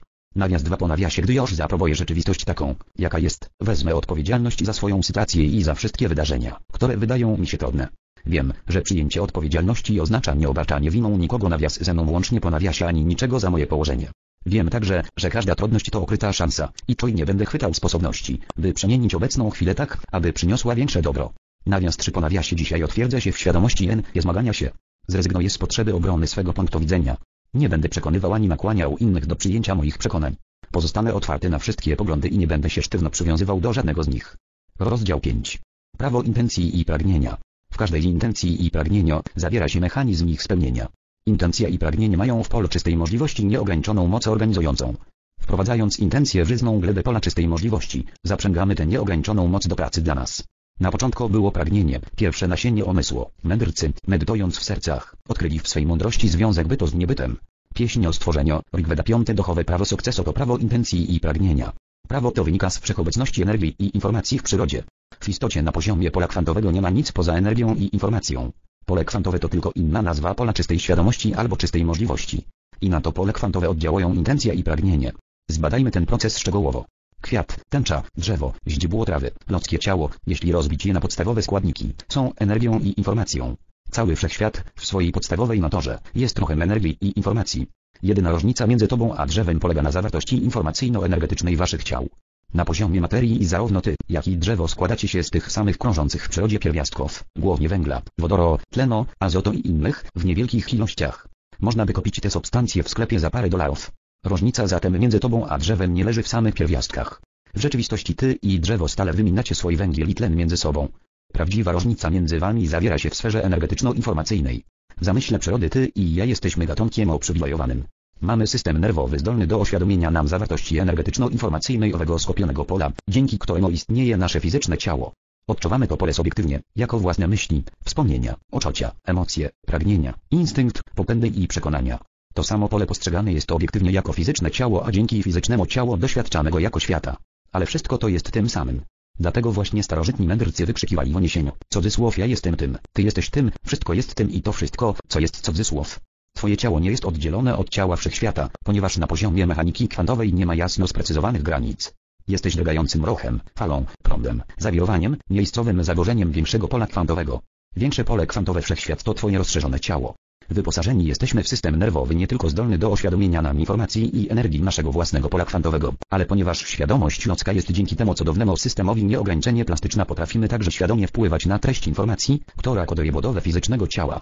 Możesz świadomie zmienić treść energetyczno-informacyjną swojego kwantowego ciała i w ten sposób wpłynąć na takąż treść Twego rozszerzonego ciała środowiska, świata i sprawić, by przejawiły się w nim pożądane rzeczy. Ta świadoma zmiana dokonuje się dzięki dwom apostrof właściwościom świadomości, owadze i intencji. Podkreślenie owaga niesie energię, a intencja przemienia. Wszystko, na co zwrócisz uwagę, umocni się w Twoim życiu. Wszystko, od czego odwrócisz uwagę, będzie więdło, rozpadało się i znikało. Tymczasem intencja uruchamia przemianę energii i informacji. Intencja organizuje swoje własne spełnienie. Jakość intencji dotyczącej przedmiotu owagi zharmonizuje nieskończoną liczbę wydarzeń w czasoprzestrzeni, tworząc zamierzony rezultat, pod warunkiem, że postępuje się zgodnie z pozostałymi duchowymi prawami sukcesu. Dzieje się tak dlatego, że intencja wrzucona w żyzną glebę owagi ma nieskończoną moc organizującą. Nieskończona moc organizująca oznacza moc powiązania nieograniczonej liczby wydarzeń czasoprzestrzennych, wszystkich równocześnie. Widzimy wyraz tej mocy w każdym ździble trawy, w każdym kwiecie jabłoni, w każdej komorce naszego ciała. Dostrzegamy ją we wszystkim, co zyje. W zamyśle przyrody wszystko jest współzależne i wzajemnie powiązane. Świstak wygrzebuje się z nory i wiemy, że nadchodzi wiosna. Ptaki odlatują w określonym kierunku o określonej porze roku. Przyroda jest symfonią. A te symfonie okłada się i rozpisuje w ciszy, w polu świadomości, o podłoża stworzenia. Ludzkie ciało jest kolejnym dobrym przykładem tej symfonii. Pojedyncza komorka w ciele człowieka wykonuje około 6 trylionów czynności na sekundę i zarazem musi wiedzieć, co w tym czasie robią wszystkie pozostałe komorki. Człowiek potrafi grać na instrumencie muzycznym, zabijać bakterie, nosić w sobie dziecko, recytować poezję i śledzić ruch gwiazd jednocześnie, ponieważ w jego polu informacyjnym istnieje możliwość nieograniczonej liczby wzajemnych powiązań. Zadziwiające, że system nerwowy gatunku ludzkiego umie rozkazywać owej nieskończonej mocy organizującej dzięki świadomej intencji. Intencja ludzka nie jest ustalona ani zamknięta w sztywnej sieci energetyczno-informacyjnej. Jest nieskończenie plastyczna. Innymi słowy, jeśli nie łamiemy pozostałych praw przyrody, z pomocą intencji możemy dosłownie rządzić prawami natury i spełniać swoje marzenia i pragnienia. Możesz zaprząc kosmiczny komputer o nieograniczonej organizującej mocy do pracy dla Ciebie. Możesz dotrzeć do owego podstawowego pola tworzenia, wprowadzić intencję i przez samo jej wprowadzenie uruchomić działanie okładu nieskończonych współzależności. Intencja tworzy not łatwego, spontanicznego, gładkiego przepływu czystej możliwości, która, nieprzejawiona, dąży do znalezienia wyrazu w świecie form. Należy tylko uważać, by ożyć intencji dla dobra ludzkości. Dzieje się to spontanicznie, jeśli pozostajesz w harmonii z siedmioma duchowymi prawami sukcesu. Intencja jest rzeczywistą mocą skrytą w pragnieniu. Sama intencja to potęga, albowiem jest pragnieniem bez przywiązywania się do rezultatu. O większości ludzi samo pragnienie jest słabe, gdyż przywiązują oni wagę do jego spełnienia. Intencja to pragnienie przy ścisłym przestrzeganiu wszystkich pozostałych praw, a zwłaszcza prawa nieprzywiązywania się nawiasy do skutku działania po nawiasie szóstego duchowego prawa sukcesu. Intencja w połączeniu z nieprzywiązywaniem się prowadzi do osadzonej w życiu świadomości chwili teraźniejszej. Czynność wykonywana w takim stanie świadomości jest najskuteczniejsza. Twoja intencja dotyczy przyszłości, ale uwaga skupiona jest na teraźniejszości. Intencja przejawi się w przyszłości o tyle, o ile Twoja uwaga osadzona jest w teraźniejszości, ponieważ przyszłość powstaje teraz. Musisz przyjąć teraźniejszość taką, jaka jest. Zaakceptuj ją i sięgaj zamiarem w przyszłość. Przyszłość to coś, co zawsze możesz stworzyć intencją, która nie przywiązuje się do rezultatów. Nigdy jednak nie powinieneś walczyć z teraźniejszością. Przeszłość, teraźniejszość i przyszłość to cechy świadomości. Przeszłość jest wspomnieniem, pamięcią, przyszłość przewidywaniem, teraźniejszość świadomą obecnością. Dlatego czas jest trochę myśli. I przeszłość, i przyszłość rodzą się z wyobraźni, tylko teraźniejszość, czyli świadoma obecność, jest prawdziwa i wieczna. Istnieje. Jest potencjalnością dla czasoprzestrzeni, materii i energii, wiecznym polem możliwości doświadczającym siebie w postaci sił abstrakcyjnych, czy to będzie światło, ciepło, elektryczność, magnetyzm, czy grawitacja. Te siły nie istnieją ani w przeszłości, ani w przyszłości. One po prostu są. Interpretujemy te abstrakcyjne siły jako konkretne zjawiska i kształty, i takich doświadczamy. Zapamiętane interpretacje abstrakcyjnych sił tworzą doświadczenia przeszłości, spodziewane ich interpretacje budują przyszłość. Są one okierunkowaniami uwagi w świadomości. Jeśli uwolnić uwagę od ciężaru przeszłości, to działanie w chwili obecnej staje się żyznym gruntem do tworzenia przyszłości. Intencja, umocniona w wolnej od przeszłości i oczekiwań chwili obecnej, służy jako katalizator w tworzeniu się właściwego cudzysłów roztworu cudzysłów materii, energii i zjawisk czasoprzestrzennych, z którego wyłoni się to, czego pragniesz. Jeśli Twoja świadomość skupiona jest na życiu i chwili obecnej, to wyobrażone przeszkody, które stanowią ponad 90% wszelkich przeciwności rozpadają się i znikają. Pozostałe 5 do 10% napotykanych trudności można przemienić w szansę dzięki zdecydowanej, nierozproszonej intencji. Zdecydowana intencja jest cechą uwagi niezachwianie skoncentrowanej na celu. Zdecydowana intencja oznacza, że skupiasz się na zamierzonym rezultacie z tak niezłomną wolą, że absolutnie nie dopuszczasz do tego, by jakiekolwiek trudności pochłonęły bądź rozproszyły koncentrację Twojej uwagi. Wszystkie przeszkody całkowicie znikają z Twojej świadomości. Potrafisz zachować niezmącony spokój i pogodę ducha, dążąc zarazem do celu z głęboką pasją i oddaniem. Twoja moc jest jednocześnie mocą nieprzywiązującej się do owocu działania świadomości i nierozproszonej, skopionej na celu intencji. Naucz się wykorzystywać moc intencji, a zdołasz stworzyć wszystko, czego zapragniesz. Możesz także nadal uzyskiwać rezultaty z wysiłkiem i pewnym kosztem. Ta cena to stres, ataki serca i osłabienie Twojego systemu odpornościowego. O wiele lepiej wypełnić następujące pięć zaleceń, zgodnie z prawem intencji i pragnienia. Jeśli będziesz się do nich stosował, Twoja intencja sama z siebie stanie się potężna. Nawias jeden po nawiasie wejdź w lochę między myślami. To znaczy, skop się w cichej przestrzeni między nimi, wstąp w ciszy na ten poziom istnienia, który jest Twoim właściwym stanem. Nawias dwa po nawiasie umocniony w tym stanie, owolnij swoje intencje i pragnienia. W istocie, kiedy jesteś w cichej przestrzeni, nie ma myśli, nie ma intencji, ale kiedy z niej wychodzisz będąc na granicy myśli i ciszy wprowadź intencje. Jeśli masz kilka celów, możesz je zapisać i skupić się na nich przed wejściem w lokę między myślami. Jeśli pragniesz, na przykład, danej kariery zawodowej, wejdź w przerwę z tą intencją, a ona już tam będzie jako słaba iskierka w Twojej świadomości. Wprowadzanie intencji i pragnień w cichą przestrzeń oznacza zasadzanie ich w rodzajnej glebie czystych możliwości i czekanie, aż rozkwitną, gdy nadejdzie właściwa pora. Nie będziesz chciał wykopywać nasion Twoich pragnień, by przekonać się, czy kiełkoją, ani sztywno przywiązywać się do tego, w jaki sposób się rozwiną. Ty chcesz je tylko posiać. Nawias 3 po nawiasie pozostanie ukierunkowany na jaźń. To znaczy, pozostanie utwierdzony w świadomości Twojego prawdziwego ja Twojego ducha, w związku z polem czystych możliwości. Oznacza to również, że nie będziesz patrzył na siebie oczyma świata i nie poddasz się opiniom ani krytyce innych ludzi. W otrzymaniu owego stanu okierunkowania na jaźni pomoże Ci zachowanie swoich pragnień dla siebie. Nie opowiadaj o nich innym, chyba że dzielą oni z Tobą dokładnie te same pragnienia i są Ci bardzo bliscy. Nawias 4 po nawiasie porzuć przywiązanie do rezultatu działania. To oznacza zaniechanie sztywnego przywiązania do określonego wyniku i mądrość życia w niepewności. To zakłada cieszenie się każdą chwilą życia, nawet jeśli nie wiesz, co wyrośnie z nasion. Nawias 5 po nawiasie niech wszechświat zadba o szczegóły. Twoje intencje i pragnienia, wprowadzone w lochę między myślami, mają nieskończoną moc organizującą. Ofaj, że ta nieograniczona organizująca moc intencji zharmonizuje dla Ciebie wszystkie elementy. Pamiętaj, że Twoja prawdziwa natura jest czystym duchem.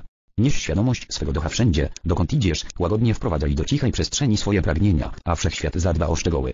Stosowanie prawa intencji i pragnienia. Zastosuję prawo intencji i pragnienia w życiu, zobowiązując się tak oto postępować. Nawias 1 po nawiasie sporządzę listę wszystkich mych pragnień. Będę ją zawsze nosił przy sobie. Spojrzę na tę listę, zanim wejdę w ciszę i medytację. Przeczytam ją przed pójściem spać. Rzucę na nią okiem rano po przebudzeniu. Nawias dwa po nawiasie wprowadzę listę moich pragnień do twórczego pola możliwości i poddam ją jego działaniu, wierząc, że kiedy sprawy nie wydają się okładać po mojej myśli, istnieje po temu przyczyna i że plan kosmiczny ma wobec mnie zamiary znacznie śmielsze niż te, które ja sam kiedykolwiek żywiłem. Nawias 3 po nawiasie będę przypominał sobie, aby ćwiczyć świadomość obecnej chwili podczas każdej czynności. Nie pozwolę, żeby trudności pochłaniały i osłabiały jakość mojej uwagi w obecnym momencie. Będę akceptował teraźniejszość taką, jaka jest i stworzę przyszłość swoimi najgłębszymi, najcenniejszymi intencjami i pragnieniami. Rozdział 6. Prawo nieprzywiązywania się. W nieprzywiązywaniu się kryje się mądrość niepewności. Mądrość niepewności oznacza wolność od naszych przeszłych dziejów, od znanego, które nas więzi uwarunkowaniami powstałymi w przeszłości. Pragnąc wkroczyć w nieznane, w pole wszelkich możliwości, poddajemy się twórczemu umysłowi, choreografowi tańca wszechświata. Jak dwa złote ptaki przycopnięte na tym samym drzewie, najbliżsi przyjaciele, ego i jaźń. Zamieszkują to samo dato. Ten pierwszy zjada słodkie i gorzkie owoce z drzewa życia, drugi zaś przygląda się beznamiętnie. Opaniszada Mondaka szóste duchowe prawo sukcesu to prawo nieprzywiązywania się.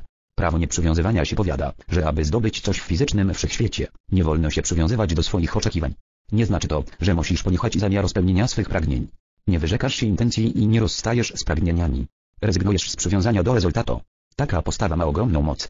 Z chwilą gdy przestaniesz oczekiwać rezultatu, łącząc jednocześnie zdecydowaną intencję z nieprzywiązywaniem się, otrzymasz to, czego pragniesz. Dzięki nieprzywiązywaniu się możesz uzyskać wszystko, ponieważ nieprzywiązywanie się oparte jest na niezachwianej wierze w moc Twojej prawdziwej jaźni. Przywiązanie, przeciwnie, opiera się na strachu i poczuciu braku bezpieczeństwa, a potrzeba bezpieczeństwa wynika z niepoznania prawdziwej jaźni. Źródłem bogactwa, obfitości czy czegokolwiek w materialnym świecie jest jaźń. Jest to świadomość, która wie, jak zaspokoić każdą potrzebę.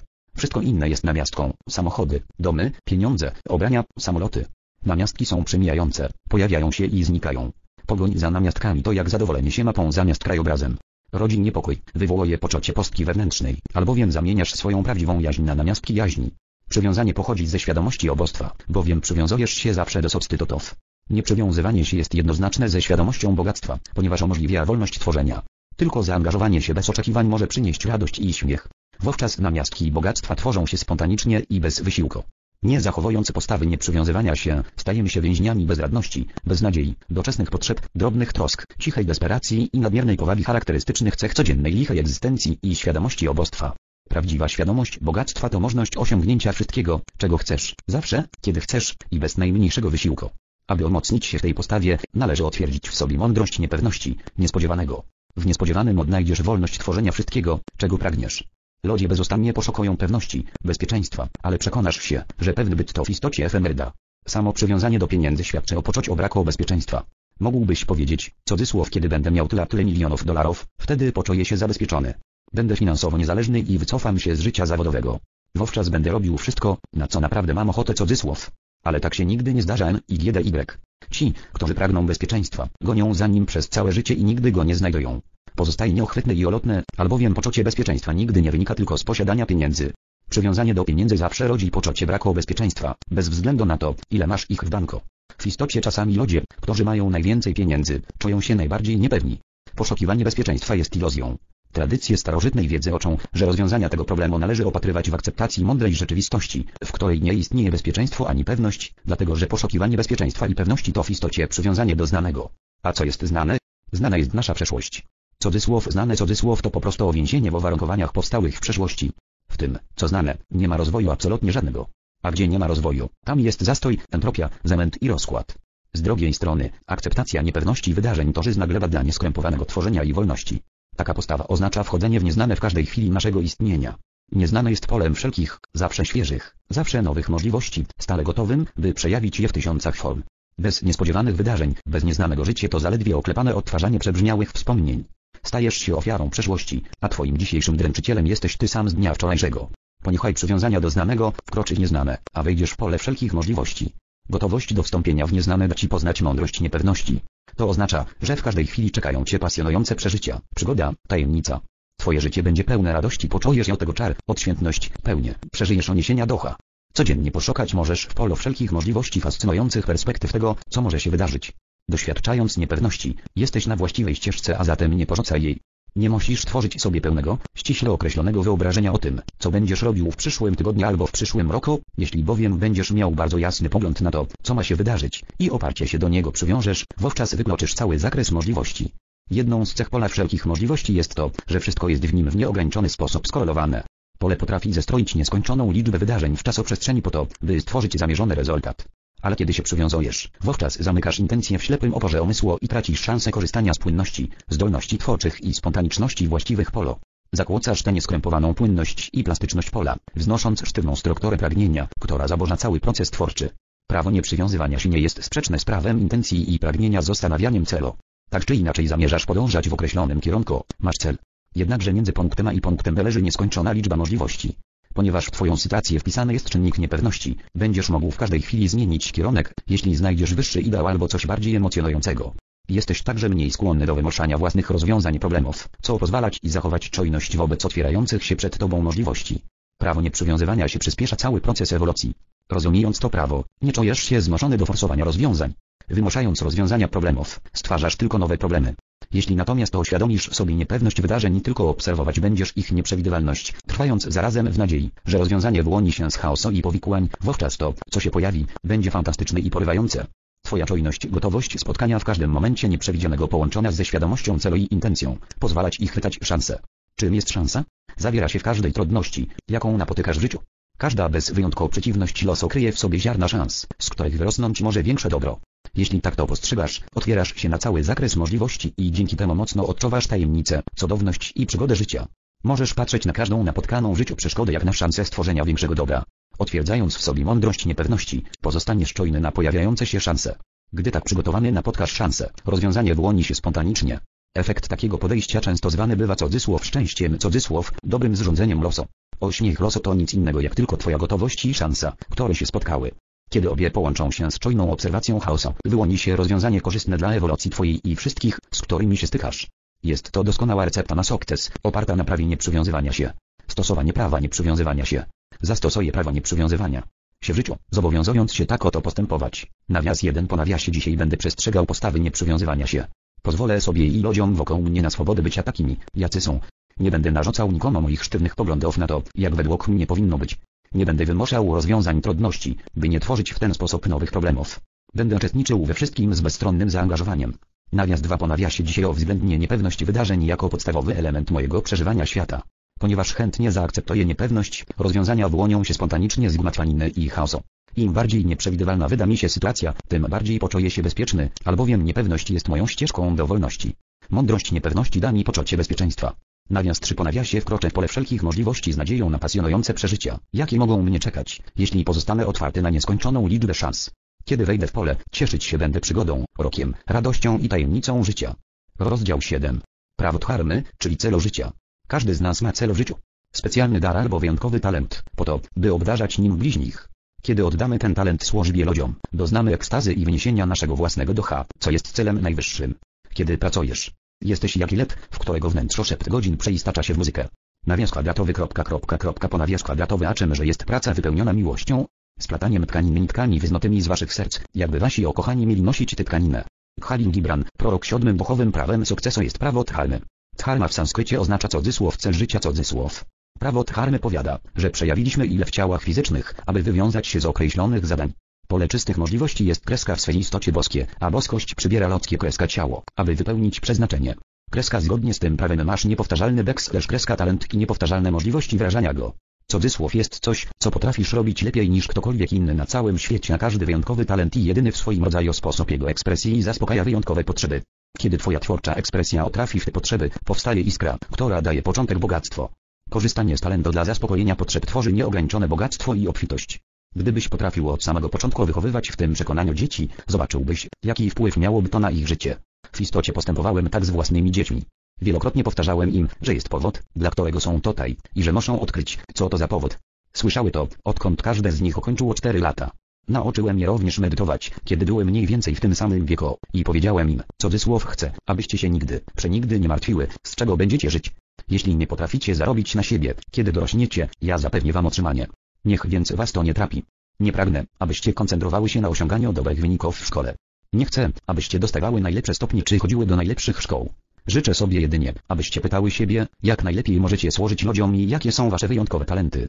Macie bowiem niepowtarzalne ozdolnienia, których nie ma nikt inny cudzysłów. W rezultacie dzieci okończyły najlepsze szkoły średnie, dostawały najlepsze oceny, a nawet w co lega apostrofo wyróżniają się tym, że są finansowo niezależne. Dzieje się tak, ponieważ skupiają się na tym, co mają światu do dania. Tak zatem funkcjonuje prawo dharmy. W prawie dharmy zawarte są trzy nauki.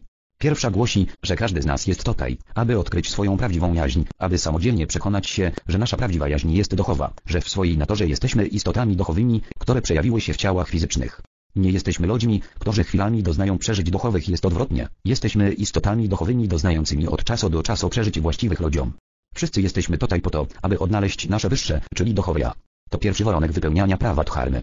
Musimy odkryć sami dla siebie, że w naszym wnętrzu kryje się Bóg albo bogini w zarodko, pragnący się narodzić po to, abyśmy mogli wyrazić naszą boskość. Droga nauka prawa dharmy powiada, że zadaniem człowieka jest wykorzystanie swego niepowtarzalnego talentu. Prawo dharmy głosi, że każda istota ludzka obdarzona jest wyjątkowym talentem. Masz talent jedyny w swoim wyrazie, tak szczególny, że nie ma nikogo na tej planecie, kto by miał taki sam albo w podobny sposób go przejawiał. Oznacza to, że istnieje coś jednego w swoim rodzaju, co możesz robić, i jeden tylko sposób robienia tego, i wywiążesz się z tego lepiej niż ktokolwiek na całej ziemi. Wykonując tę jedyną rzecz, tracisz poczucie czasu. Wyrażając jedyny, niepowtarzalny talent albo, w wielu przypadkach, więcej niż jeden niepowtarzalny talent wchodzisz w ponadczasową świadomość. Trzecia nauka prawa dharmy głosi służbę ludzkości służenie bliźnim i stawianie sobie pytań, cudzysłów jak mogę pomóc. Jak mogę pomóc wszystkim, z którymi się stykam znak zapytania cudzysłów. Łącząc zdolność wyrażania swego szczególnego talentu ze służbą ludzkości, postępujesz całkowicie zgodnie z prawem dharmy. Jeśli wiąże się to z doświadczeniem własnych przeżyć duchowych, wejściem w pole czystych możliwości, to nie istnieje nic, co zagrodziłoby Ci dostęp do nieograniczonej obfitości, ponieważ taka jest prawdziwa do niej droga. Nie jest to obfitość chwilowa, jest nieostająca dzięki Twemu niepowtarzalnemu talentowi, sposobowi jego wyrażania, dzięki Twojej służbie i oddaniu bliźnim, które odkrywasz, pytając siebie, cudzysłów jak mogę pomóc znak zapytania cudzysłów, zamiast, cudzysłów co będę z tego miał znak zapytania cudzysłów. Pytaniem, cudzysłów co będę z tego miał znak zapytania cudzysłów rozpoczyna wewnętrzny dialog Twojego. Cudzysłów jak mogę pomóc znak zapytania cudzysłów to temat wewnętrznego dialogu Docha. Doch to ta sfera Twojej świadomości, w której przeżywasz swoją uniwersalność. Wystarczy, że zmienisz motto wewnętrznego dialogu z pytania, cudzysłów co będę z tego miał znak zapytania. Cudzysłów na, cudzysłów jak mogę pomóc znak zapytania. Cudzysłów, aby się automatycznie wykroczył poza ego, w sferę Docha. Najlepszą metodą dostania się do niej jest medytacja, jednak już samo rozpoczęcie wewnętrznej rozmowy od pytania, cudzysłów jak mogę pomóc znak zapytania. Cudzysłów także Cię tam wprowadzi w obszar świadomości, w którym jesteś wszystkim. Jeśli pragniesz jak najlepiej wypełniać prawo dharmy, powinieneś podjąć kilka zobowiązań. Pierwsze zobowiązanie, będę szukał swojego wyższego ja, które jest ponad tego, stosując duchową praktykę. Drugie zobowiązanie, odkryję swoje wyjątkowe talenty, a odkrywszy je, będę się radował życiem, ponieważ radość rozpoczyna się, kiedy wkraczam w ponadczasową świadomość. Jestem wtedy w stanie szczęścia. Trzecie zobowiązanie, będę pytał siebie, jak najlepiej mogę służyć ludzkości. Znajdę odpowiedź na to pytanie i zastosuję ją w życiu. Wykorzystam swoje wyjątkowe dary w służbie bliźnim swoim pragnieniem niesienia pomocy i służenia innym ludziom wyjdę naprzeciw ich potrzebom. Sporządź listy odpowiedzi na dwa pytania. Po pierwsze, jak byś postąpił, gdybyś nie musiał się martwić o pieniądze, gdybyś miał pod dostatkiem pieniędzy i czasu. Jeśli nadal chciałbyś robić to, czym obecnie się zajmujesz, to znaczy, że wypełniasz swoją dharmę, albowiem praca cię pasjonuje wyrażasz swoje niezwykłe ozdolnienia. Następnie zapytaj, jak możesz najlepiej służyć ludziom. Odpowiedzi na te pytania zastosuj w praktyce. Odkryj w sobie boskość, znajdź swój niepowtarzalny talent, służ nim bliźnim, a uruchomisz dopływ wszelkiego pragnionego bogactwa. Kiedy Twoja twórcza ekspresja odpowie na ludzkie potrzeby, wówczas bogactwo spontanicznie spłynie ze świata nieprzejawionego w przejawione, z królestwa ducha do świata form. Zaczniesz przeżywać życie jako cudowne wyrażanie się boskości nie tylko chwilami, lecz nieprzerwanie. Poznasz prawdziwą radość i prawdziwe znaczenie sukcesu ekstazy i oniesienia ducha. Stosowanie prawa dharmy, czyli celu życia.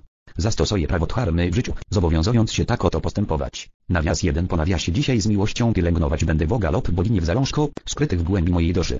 Słuchać będę ducha we mnie, który ożywia moje ciało i umysł. Wejdę w nieruchomą ciszę w sercu. Wniosę świadomość ponadczasowego, wiecznego istnienia w życie w okowach czasu. Nawias dwa po nawiasie zrobię listę moich wyjątkowych talentów. Następnie wypiszę wszystkie rzeczy, które bardzo lubię robić i w których wyrażają się moje niepowtarzalne ozdolnienia. Realizując je i wykorzystując w służbie bliźnim, tracę poczucie czasu i stwarzam obfitość w życiu swoim i innych ludzi. Nawias trzy po nawiasie codziennie będę pytał siebie, jak mogę służyć i jak mogę pomóc innym. Odpowiedzi na te pytania umożliwią mi pełną miłości pomoc i służbę bliźnim. Streszczenie i wnioski. Chcę poznać myśli Boga. Reszta to szczegóły. Albert Einstein podkreślenie podkreślenie. Uniwersalny umysł komponuje wszystko, co Elliot wydarza się w miliardach galaktyk, z elegancką precyzją i niezawodną inteligencją. Najwyższa, ostateczna inteligencja przenika każde włókno byto, od najmniejszego po największe, od atomu do kosmosu. Wszelkie życie jest wyrazem tej inteligencji, a działa ona za pośrednictwem siedmiu, duchowych praw. Jeśli przyjrzysz się jednej komorce ludzkiego ciała, dostrzeżesz w tej funkcjonowaniu działanie tych praw. Każda komorka, czy to żołądka, serca, czy mózgu, powstaje zgodnie z prawem czystej możliwości. Doskonałym przykładem czystej potencjalności jest DNA. W istocie jest to materialna realizacja czystej możliwości. Ten sam kod DNA zawarty w każdej komorce działa inaczej, wyznaczając jej do odegrania specyficzną rolę. Każda komorka działa także zgodnie z prawem dawania. Komorka jest żywa i zdrowa, jeśli pozostaje w stanie równowagi. Stan ten jest spełnieniem i harmonią i otrzymuje się dzięki ciągłemu dawaniu i braniu. Każda komorka daje coś pozostałym, żywi je i jest z kolei przez nie żywiona. Między komorkami stale zachodzi dynamiczna wymiana, która nigdy nie ostaje. W istocie wymiana to podstawa życia komorki. Tylko dzięki dawaniu komorka zdolna jest otrzymywać i w ten sposób może nadal tętnić życiem. Każda komorka wspaniale wypełnia prawo karmy, ponieważ w jej inteligencję wpisana jest najbardziej odpowiednia, w każdym szczególe właściwa reakcja na wszelkie sytuacje. Podobnie każda komorka ciała funkcjonuje w doskonałej harmonii i z prawem najmniejszego wysiłku. Cicho i sprawnie wykonuje swoje zadania, sama pozostając w stanie spokojnej czujności. Zgodnie z prawem intencji i pragnienia, każda intencja każdej komorki wykorzystuje nieograniczoną organizującą moc inteligencji i przyrody. Nawet prosty impuls intencji, wysłany na przykład w celu przyswojenia przez organizm cząsteczki cukru, rozpoczyna w ciele całą symfonię wydarzeń. W dokładnie wyznaczonych momentach musi się wydzielić ściśle określona dawka hormonów. Aby przemienić cząsteczkę cukru w czystą energię twórczą, jest oczywiste, że każda komórka podlega prawo. Nie przywiązywarna się. Nie przywiązuje się ona do rezultatów zamierzonych działań. Nie waha się ani nie popełnia błędów, ponieważ jej zachowanie jest funkcją skoncentrowanej na życiu świadomości chwili obecnej. Każda komórka wypełnia także prawo dharmy. Każda musi odkryć swoje własne źródło, wyższe ja, musi służyć pozostałym komórkom i wyrazić swoje wyjątkowe talenty. Komórki serca, żołądka, odpornościowe wszystkie mają źródło w wyższej jaźni, w polu czystej możliwości. i ponieważ są bezpośrednio podłączone do tego kosmicznego komputera, potrafią wyrażać swoje specyficzne ozdolnienia swobodnie i bez wysiłku, z ponadczasową świadomością. Tylko dzięki korzystaniu ze swoich zdolności mogą zachować własne integralne życie i życie całego ciała. Wewnętrzny dialog każdej komorki ludzkiego ciała zaczyna się od pytania, cudzysłów jak mogę pomóc znak zapytania cudzysłów. Komorki serca chcą wesprzeć komorki żołądka i płuc, a komorki mózgu przysłuchują się i pomagają wszystkim pozostałym. Każda komorka w ludzkim ciele ma tylko jeden cel, pomoc innym. Obserwując funkcjonowanie komorek ciała, można dostrzec, jak fantastycznie i nadzwyczaj skutecznie wypełniają one siedem duchowych praw. Przejawiają geniusz inteligencji na teory. To właśnie są myśli Boga, reszta to szczegóły. Siedem duchowy cecha praw sukcesu tworzy potężne zasady, umożliwiające osiągnięcie mistrzowskiego opanowania nad sobą. Przekonasz się, że przestrzegając tych praw i idąc ścieżką nakreśloną w tej książce, zapewnisz sobie fizyczną manifestację wszystkich swoich pragnień dopływ wszelkiej obfitości, pieniędzy, powodzenia, o jakich marzysz. Zauważysz także, że życie stanie się radośniejsze i pełniejsze w każdym swym przejawie, prawa te bowiem to duchowe zasady życia, które czynią je bardziej wartościowym. Prawa stosuje się w codziennym życiu w naturalnym porządku, który może Ci pomóc je zapamiętać. Działania prawa czystej możliwości doświadcza się w ciszy, przez medytację, nie osądzanie, łączność z przyrodą, ale uruchamia je prawodawania. Jego podstawą jest zdobycie umiejętności dawania tego, czego sam pragniesz. Tak właśnie aktywizuje się działanie prawa czystej możliwości. Jeśli szukasz bogactwa, dawaj bogactwo. Jeśli szukasz pieniędzy, dawaj pieniądze. Jeśli pragniesz miłości, oznania i przyjaźni, naucz się dawać miłość, oznanie i przyjaźń. Postępowanie zgodne z prawem dawania aktywizuje prawo karmy. Tworzysz dobrą karmę, a dobra karma wszystko w życiu czyni łatwym. Zauważysz, że nie musisz wkładać wiele trudu w realizację swych pragnień, a to automatycznie prowadzi do zrozumienia prawa najmniejszego wysiłku. Kiedy wszystko jest proste i przychodzi bez wysiłku, a twoje pragnienia stale się spełniają, zaczynasz spontanicznie rozumieć prawo intencji i pragnienia. To, że twoje życzenia orzeczywistniają się swobodnie i bez trudu, ułatwia ci praktykowanie prawa nieprzywiązywania się. W końcu, w miarę jak coraz lepiej rozumiesz wszystkie powyższe prawa, zaczynasz skupiać się na swoim prawdziwym celu życia, co prowadzi do realizacji prawa dharmy. Stosując to prawo, wyrażając swój niepowtarzalny talent i spełniając potrzeby bliźnich, zaczynasz tworzyć wszystko, czego pragniesz, zawsze, kiedy pragniesz. Stajesz się beztroski i radosny, a twoje życie zaczyna wyrażać bezgraniczną miłość. Jesteśmy podróżnikami na kosmicznych szlakach pełen gwiezdnym, unoszonym we wirującym tańcu nieskończoności. Życie jest wieczne, ale jego materialne przejawy są olotne, chwilowe, przemijające. Boddaga Otama, założyciel buddyzmu, powiedział kiedyś, nasza egzystencja przemija jak jesienne chmury. Patrzeć na narodziny i śmierć to jak przyglądać się rochom tańca. Życie jest niby błyskawica rozświetlająca niebo, spływa jak rwący potok z górskiego zbocza. Zatrzymaliśmy się na chwilę, by się spotkać, kochać, dzielić. To drogocenna chwila, ale przemijająca. Mały przystanek w wieczności. Jeśli będziemy dzielić się serdecznie, beztrosko i z miłością, stworzymy dla siebie nawzajem radość i obfitość. Wtedy okaże się, że warto było tę chwilę przeżyć. Inne prace Depaka Hopy. Książki. Coratinka i Fiorence Życie bez starości. Młode dato, ponadczasowy omyśl, cudzysłów książka i wiedza cudzysłów, Warszawa 1995. Jo mej into healing crestful sleep perfect weight zdrowie doskonale, wyt. Wo. A. B. Warszawa 1996. Onson bitional life quantum healing corating health heretomoid heriski. Kasety magnetofonowe. Tcheseoen spiritual laco i socces coratinka i fioence es sapingt heprison of verses, hidden sons, volome it hephada argita. Sacred verses, hidden sons, volome i hymns of the Veda. Beyond miracie nawias doktor wslineder po nawiasie retom of the Inne programy audio. Magicst imint, magical body. Tchekik herself. Onson bitional life. Vinctios, tche completem int body solution insomnia, tche completem int body solution chronić fatigo, tche completem int body solution gitarali, offerings from tche heart growing longer. Kasety wideo. Tche healing mintancient witom, modemine sinkts w tkinkop tche power wit hint tche freedom to healo wszelkie informacje dotyczące warsztatów, wykłady offlop innych programów w epakach w celu zamówienia książek i kaset wyszczególnionych powyżej prosimy zwracać się do Quantum Publications, INS. P.O. Box 598 Sot Lancaster ma 0561 nawias 800 po nawiasie 858 1808. Drogi czytelniku. W książce 7 duchowych praw sukcesu opisuję wartości i związane z nimi zasady, które pomogły mnie i ogromnej liczbie innych osób osiągnąć zadowolenie wewnętrzne i sukces materialny. Serdecznie zapraszam Cię, abyś dołączył do mnie, a w przyszłości prawdopodobnie do milionów ludzi na całym świecie, w pracy w światowej sieci duchowego sukcesu nawias Global Network for Spiritual Success z ponawiasie, która opierać się ma na codziennym stosowaniu tych potężnych przewodnich zasad. Pracę w sieci mogą podjąć wszyscy, którzy zdecydują się praktykować siedem duchowych praw. Stwierdziłem, że najlepiej jest skoncentrować się na jednym prawie każdego dnia tygodnia, zaczynając w niedzielę od prawa czystej możliwości i kończąc w sobotę na prawie dharmy. Skupienie uwagi na prawie duchowym całkowicie odmieni Twoje życie, tak jak stało się to w moim przypadku, a jeśli będziemy wspólnie koncentrować się na tym samym prawie tego samego dnia, wkrótce osiągniemy masę krytyczna dostatecznej liczby szczęśliwych ludzi, którzy odmienia życie na ziemi. Grupy przyjaciół na całym świecie już rozpoczęły codzienną koncentrację kolejno na każdym prawie. Podobnie jak ja to uczyniłem z moimi współpracownikami i przyjaciółmi, proponuję, byś założył grupę studyjną składającą się z członków rodziny, przyjaciół lub kolegów, w której ludzie spotykaliby się raz w tygodniu, by podzielić się doświadczeniami z praktykowania duchowych praw.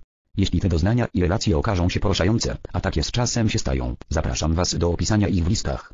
Aby włączyć się w światową sieć duchowego sukcesu, wystarczy przesłać swoje imię i nazwisko, adres i, jeśli chcesz, numer telefonu i nawias lub po nawiasie adres poczty elektronicznej na podany wyżej numer skrytki pocztowej, a my przyślemy Ci kartę rozmiaru portfela, z wydrukowanymi siedmioma prawami i będziemy informować Cię o rozwoju sieci. Postanowienie sieci jest spełnieniem jednego z moich największych marzeń. Wiem, że włączając się w światową sieć i stosując siedem duchowych praw, osiągniesz sukces duchowy i zrealizujesz swoje pragnienia. Nie mogę Ci życzyć większego szczęścia. Serdecznie pozdrawiam i życzę wszystkiego najlepszego, Deepak Chopra. Global Network for Spiritual Success postów Ficebok 1001 Del Mar, California 92014. Wydawnictwo Medium proponuje, Loisel. High medytacje leczące duszę i ciało wydawnictwo Medium proponuje, o szczęściu. Aforyzmy i sentencje. Loisel.high, autorka znanych także polskiemu czytelnikowi książek Możesz ozdrowić swoje życie, pokochaj siebie, olecz swoje życie oraz poznaj moc, która jest w tobie, tym razem proponuje zbiór medytacji i afirmacji dotyczących każdej sfery życia ludzkiego. Pozwalają one oprać się z codziennymi problemami, pokonać kompleksy i przezwyciężyć nawyki. Osiągnąć jedność duszy, umysłu i ciała. Żyć w zgodzie ze sobą i z otaczającym światem. Wybór i opracowanie Adam Łaski książka zawiera kilkaset aforyzmów i sentencji wyrażających pewne prawdy i spostrzeżenia dotyczące szczęścia. Wybór dokonany został z intencją przedstawienia różnych wypowiedzi na temat pojęcia szczęścia oraz bliskich mu pojęć przyjemności i radości. Zaprezentowano też myśli odnoszące się do możliwości, dróg i sposobów osiągania szczęścia, a także do postawy człowieka wobec nieszczęścia. Cytaty zaczerpnięto z dzieł filozofów, myślicieli i pisarzy oraz anonimowej twórczości lodowej.